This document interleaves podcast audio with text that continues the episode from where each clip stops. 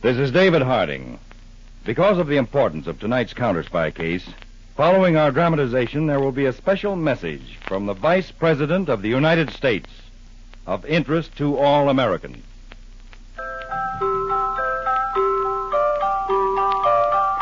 Pepsi-Cola, P-E-P-S-I, that's your smartest cola buy. Pepsi-Cola presents Counter-Spy.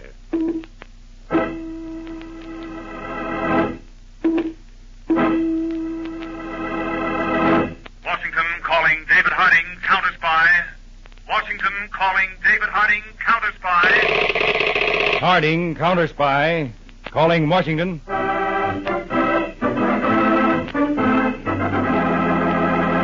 United States Counter-Spies, especially appointed to investigate and combat the enemies of our country, both at home and abroad.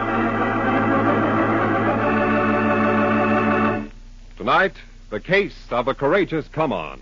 Another Counter-Spy report to the American people, brought to you each Tuesday and Thursday by Pepsi-Cola. Pepsi-Cola hits the spot. 2 full glasses, that's a lot. That's right, you heard what they said. 2 full glasses of sparkling Pepsi from one big 12-ounce bottle. You're getting an extra glassful. And what a delicious glassful. The most refreshing, delightful cola that ever tickled your taste. You can't top Pepsi's tangy flavor. And that big, big bottle saves you money. Goes twice as far. Pepsi's America's big, big favorite. And America's biggest cola value. So why take less when Pepsi's best? Whenever you reach for refreshment, remember... Why take less when Pepsi's best? And now, to Counter-Spy.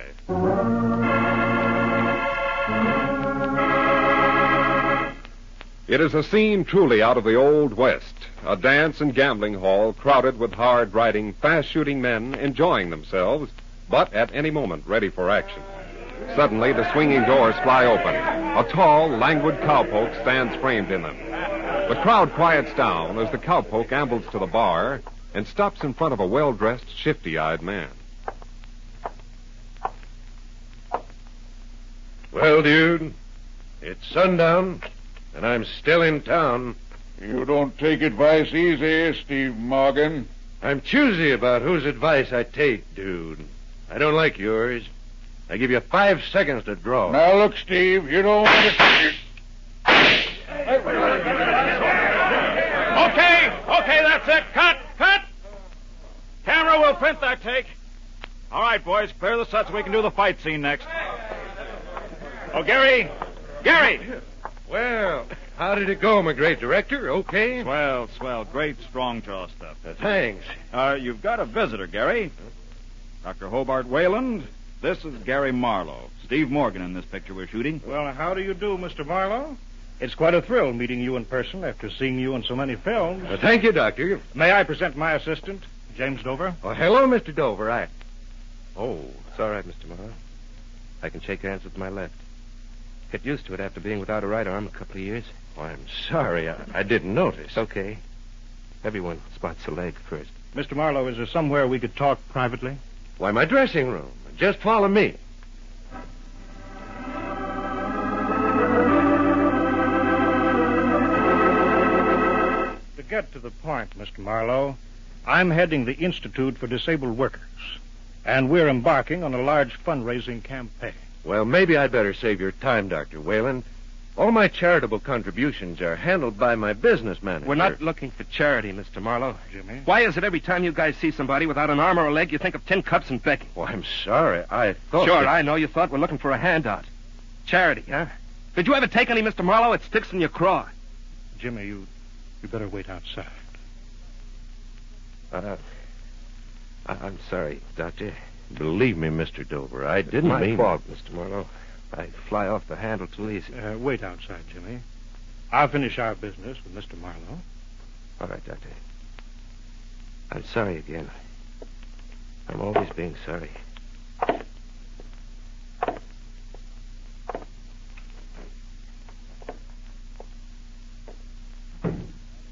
Doctor, I didn't mean to hurt him. No one does.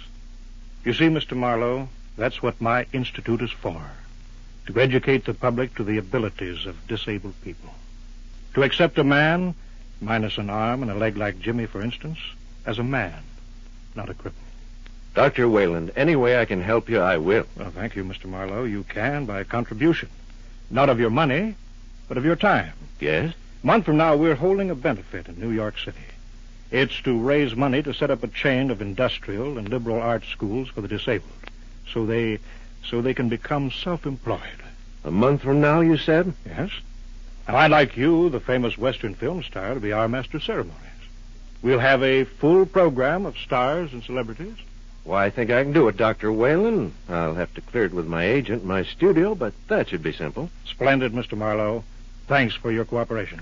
I'll have my secretary, Miss Vicki Brandt, call you for a final confirmation. Good day, sir.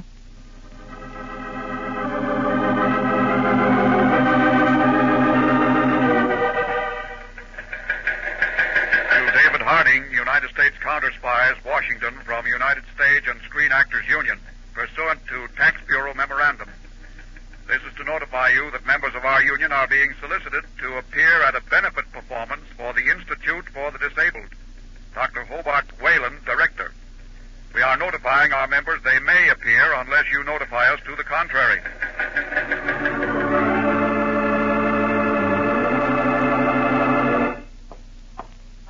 Mr. Harding, the telegram just came in for you. Let's see, Peters. Oh, yes. What's it all about? Oh, that's right. You were out of town on the Horn case when this memorandum was issued. I must have been. I don't know what it refers to. Charity benefit performances. The tax bureau has been having trouble with them. Oh? How? Well, in some instances, the tax regulations allow entertainers to deduct contributions of their services to charity just as if they had donated cash. But there were a number of benefits last year that were nothing but highly organized rackets. Oh, I get it. The tax people wouldn't allow the deductions for playing those benefits. That's right. So we've worked out an arrangement with them and the various entertainers' unions. They notify us of scheduled benefits. We make a routine investigation. Do the sponsors of the benefits know about it? Not if we give them a clean bill of health. And if we don't? No benefit. Unless they want to promote one for themselves in the penitentiary. Fine. For once we get a chance to stop a crime before it's committed. That's about it. So put this institute and this Dr. Hobart Whalen through a routine investigation. Then we can forget it. Unless, of course, it turns out to be not routine.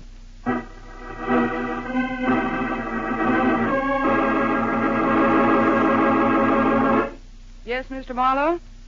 Well, this is Dr. Whalen's secretary. I'll give him your message just as soon as he gets back here to the office. And we'll see you in New York in a month. Goodbye. The great Gary Marlowe, Vicki? Yes, Jimmy. He says he'll MC the benefit performance. Wonderful. You're not very enthusiastic about it, are you, Jimmy? Sorry, Vicki, I've got the blues. Vicki, Jimmy, I have splendid news, splendid news. What is it, Dr. Whalen? Well, I've just talked to the management of Coliseum Hall in New York by transcontinental phone. They're going to let us have the hall for our benefit for just expenses. They're giving up their usual profit. That's wonderful, Doctor. Isn't it, Jimmy? Yeah, great. Well, what's the matter?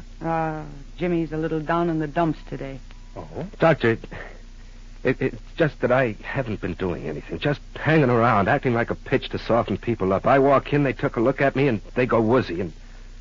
Well, I can't stand the pity in their eyes when they see what the war did to me. I know how you feel, boy. That's why your job is the toughest of all. Yeah? Because you've got to stand that pity.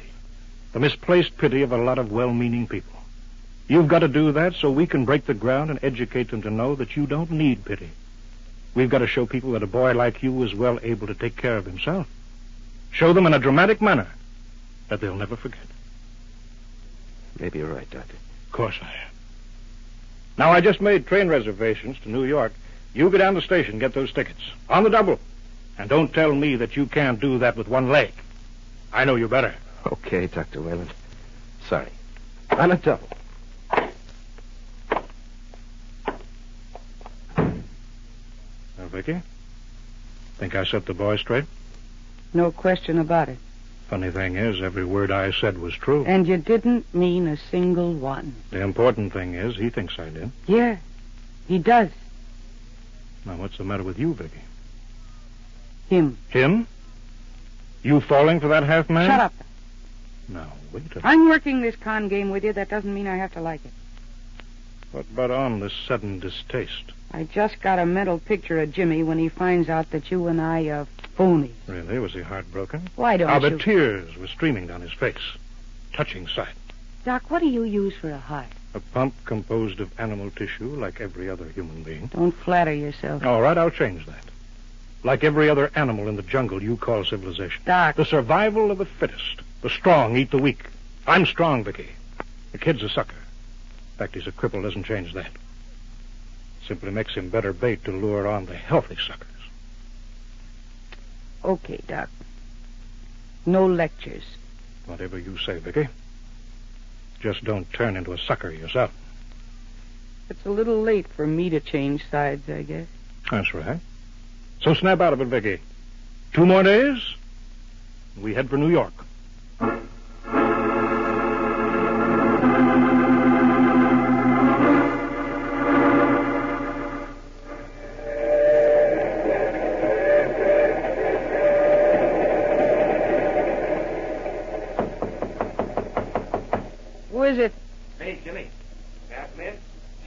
Jimmy, sure, the door's not locked. I thought you'd be in the club car. Got my own club car. Right here in my own compartment. Oh. Well, I see. Do you get train sick? Is that why? No, I just like a drink now and then. Nothing wrong with that, is there? No, of course not, Vicki. If you want me to go... Why, sure, I want you to go. Sit down. Look at the scenery that goes by. I've just been talking to Dr. Whalen. Dr. Whalen? That calls for another drink. You want one? Vicki, don't you think you've had enough? I've had enough of something, but it's not this. Okay. What you looking at? The countryside. Oh. Makes me kind of ashamed of myself. You ashamed? Look at it, Vicki. Wide and rolling. Those wheat fields. Pretty in the sun, aren't they? So pretty. The doctor's right. The doctor? Oh, yes, Dr. Wade. Vicki, I've decided something. This country's big enough for everything, everybody. The mountains we went through. The plains will be rolling over soon. There's room in it for every man, even a guy like me, Sorry, Vicki. The doc told you that, huh? Yeah, but I added something of my own. Vicki, this country's big, but it needs me. I'm alive. I've got something to give it. Me and 1 million other men and women like me. The trouble is, it's kind of slow to wake up to the fact. Sort of stupid. But I'm going to help smarten it up. You are? Sure, Vicki, and you, too. Mm. You know something, Jimmy? You know who's stupid? No, Vicki, who? You, you're stupid. Oh, and a sucker. Oh, what a sucker. You're not a strong one. You're not like the doc. You're not like me. Strong ones, that's me. Vicki, what are you talking about? And the doc, the doc. He couldn't even give you a prescription to buy a bandage in a drugstore. Now, Vicki, snap out. No, you listen to me. Tell you a beautiful story about a rat. A pretty rat. You think I'm pretty, don't you, Jim? Now, Vicki, makes sense. I wish I didn't, but I do. Jimmy, our organization is a phony, and the doc is a phony, and I'm a phony. Vicki, what are you saying? What am I saying? I'm down off that crutch of yours. And I'll tell you.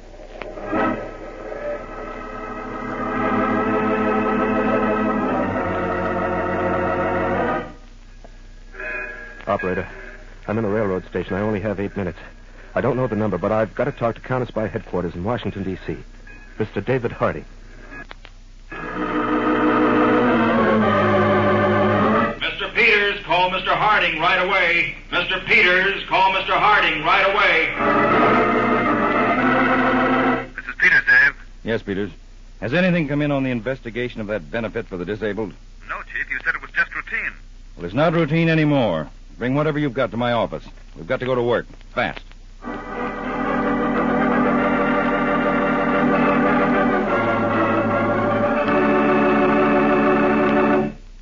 Back to Counter-Spy in just a moment. But first... Pepsi-Cola hits a spot. Truthful glasses, that's a lot.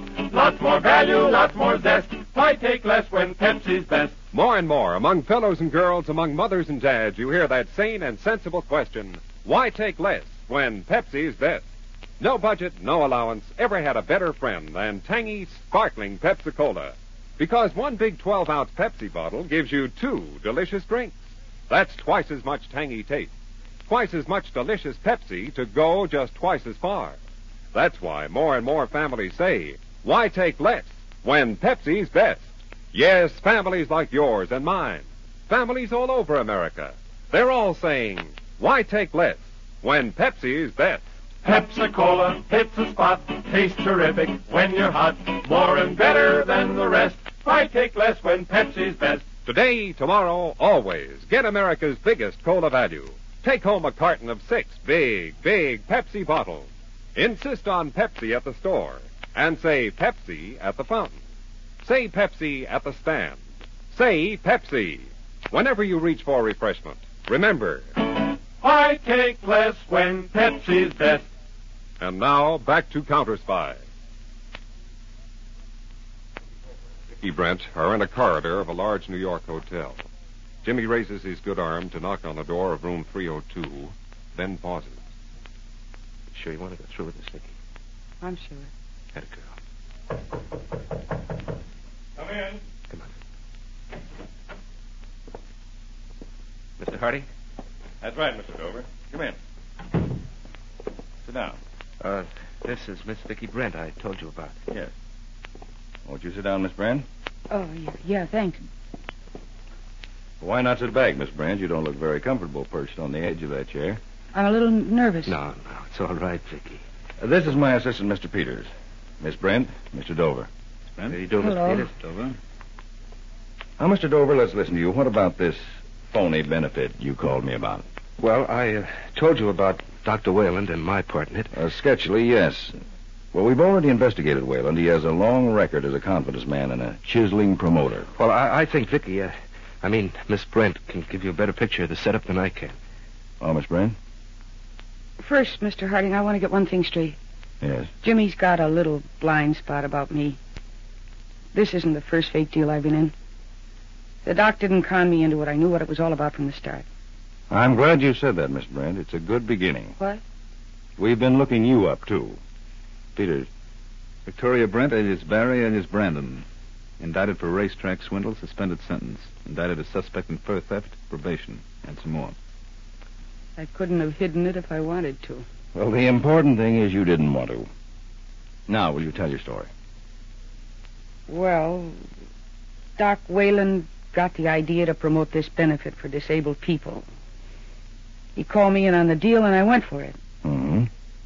Jimmy was hired by the doc, and the doc gave him a song and dance about useful work and what a great project it was.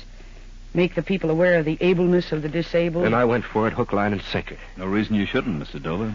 It's a great idea. I'm keeping that in mind. Go ahead, Miss Brent. Well, with Jimmy to go around with them and soften them up, the doc promoted half the big names in Hollywood. Say it, Vicki. They'd take one look at me and drown in their own pity. I'm sorry, Jimmy. And I was supposed to pull the same stunt with the Broadway and radio stars, only I'm not supposed to know that's what it is. We'll come back to that, Jimmy. Go on, Miss Brent. The doc set up a phony outfit, the Institute for the Disabled, chartered in some state out west. Yes, with himself as the sole trustee for the Institute. Yes, we've checked that. That's right. He was going to send a check for the proceeds of the benefit to the Institute, all right, and be there himself to receive it. He expected to get away with something that raw? No, Mr. Peters, but he expected to be out of the country by the time it was found out. Well, how far has the organization gone? All the way. Tickets, advertising. He's even got a Coliseum Hall lined up. Now he just wants to line up some more names. I notice he's scaled the prices on the tickets from $10 up to $1,000. He's no piker. Well, anything else, Miss Brent? No, that's it. I'm glad it's finished. Yeah, and I guess I'm kind of sorry. What? Well, at least somebody was interested in guys like me. Finding out that disabled guys can do lots of jobs as well as they did before they were cracked up. Jimmy, don't say that. You know, it's funny. The only guy interested was a crook. And now he won't be around. Jimmy, I think he may be for a little while. What? I don't get it, Mr. Harding. When we make an arrest, it's for the good of society. But I'm not sure this case is as simple as that. Why, I don't understand, Mr. Harding. Well, I may be sticking my neck out. But if we plan the how and when of Dr. Whalen's arrest, we'd be doing a lot more for society than we would by picking him up right now. How's that, Mr. Harding? I've got an idea that might work if Jimmy and Vicky will cooperate. Oh, anything you say, Mr. Harding. There'll be some risk. Vicky? I've gone along with you this far, Jimmy. I'll go all the way. Good. Now make yourselves comfortable. I'll tell you my plan.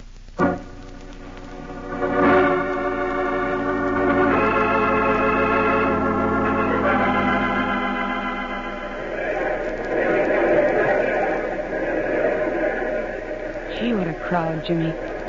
I never figured they'd turn out like this. The Coliseum's jammed. Yeah, but I'm wondering, where's Dr. Wayland? He'll be here. Stop worrying. Well, Mr. Harding's been swell about this. I'd hate for him to get in a jam. So you don't think Doc Whalen's wise, do you? Jimmy, you don't think I tipped him? Oh, no. No, Vicky. I know you couldn't. What I think about you... Well, a guy like me shouldn't. Jimmy? Mm-hmm. How do you know I couldn't cross you out? Tell me. Oh, Vicky, Oh, there's Doc Whalen.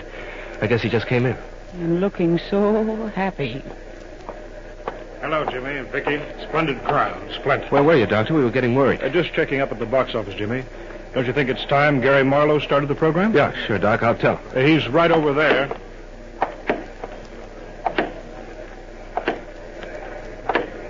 Say, Mr. Marlowe.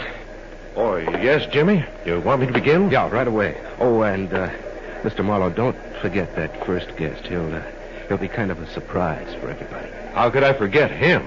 Well, here I go. Good luck, Mr. Marlowe.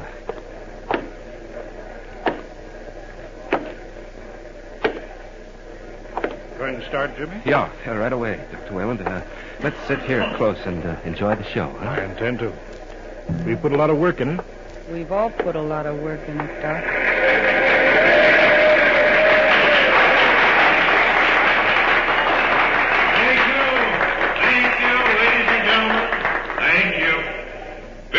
Begin the show. There's a special guest I'd like to introduce right now, as he has to leave shortly on urgent business. In fact, this gentleman is always on urgent business. Ladies and gentlemen, I'm proud to present the Chief of the United States Counter-Spies, Mr. David Harding. Harding. Jimmy, how did this happen? Special guest, Dr. Whalen. I thought it was great we could get him. He doesn't make many public appearances. Oh, yes. Great. Thank you, Mr. Marlowe.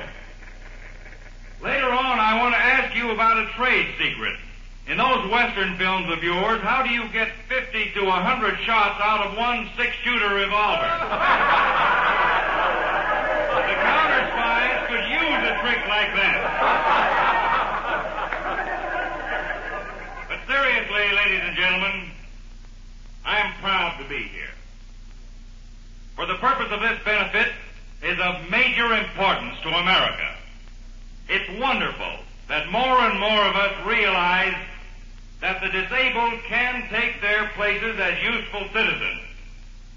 This occasion is to see that they get their chance, not as a charity, but as a right.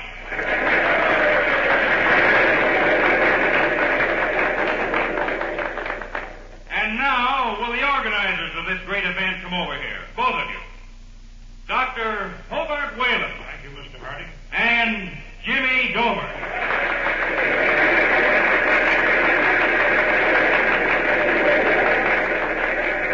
Now, I have a surprise for the audience. An actual arrest here on the platform. Ladies and gentlemen, splendid as this affair is, it has one black mark. It was organized by a confidence man, a swindler, a crook. This man here, Dr. Hobart Wayland. Jimmy, I want you to arrest him. I'm getting out. On with you, Doc. This crutch has got something besides cleaning up. I've arrested him. Pretty good for a supposedly disabled man, wasn't it?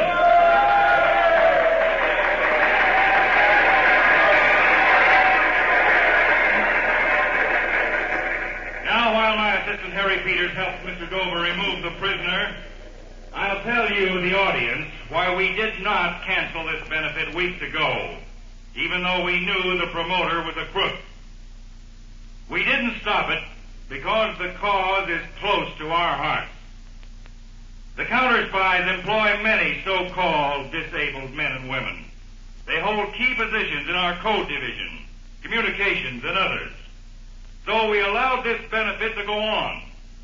And you may rest assured that at the suggestion of the President's Committee on National Employ the Physically Handicapped Week, your money will go to a legitimate organization interested in this problem.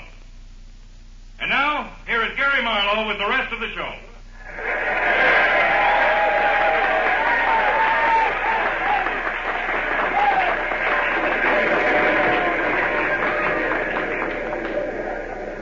Golly, Mr. Harding, that was wonderful, wasn't it? It certainly was. How's Wayland? He's unhappy, Dave. Two of our agents are taking him down to our field office to be booked. Well, then that winds up things, Jimmy. Except for me, Mr. Harding. Yeah, what about Vicki, Mr. Harding? Well, she'll have to testify against the doctor, of course. But will that mean? That means jail as a material witness. Jail? Of course, if someone would accept responsibility, Vicki could be paroled in his custody. Oh, I'll do that, Mr. Harding. But, Jimmy, you don't... Oh, Vicki, we've stuck together this long. I can stand it a little longer if you can. Okay, Mr. Harding? Okay, Jimmy. In fact, from the sound of things, I'd say very okay. And by the way, when you find time, get in touch with me about becoming a regular counter spy. Will you, Jimmy?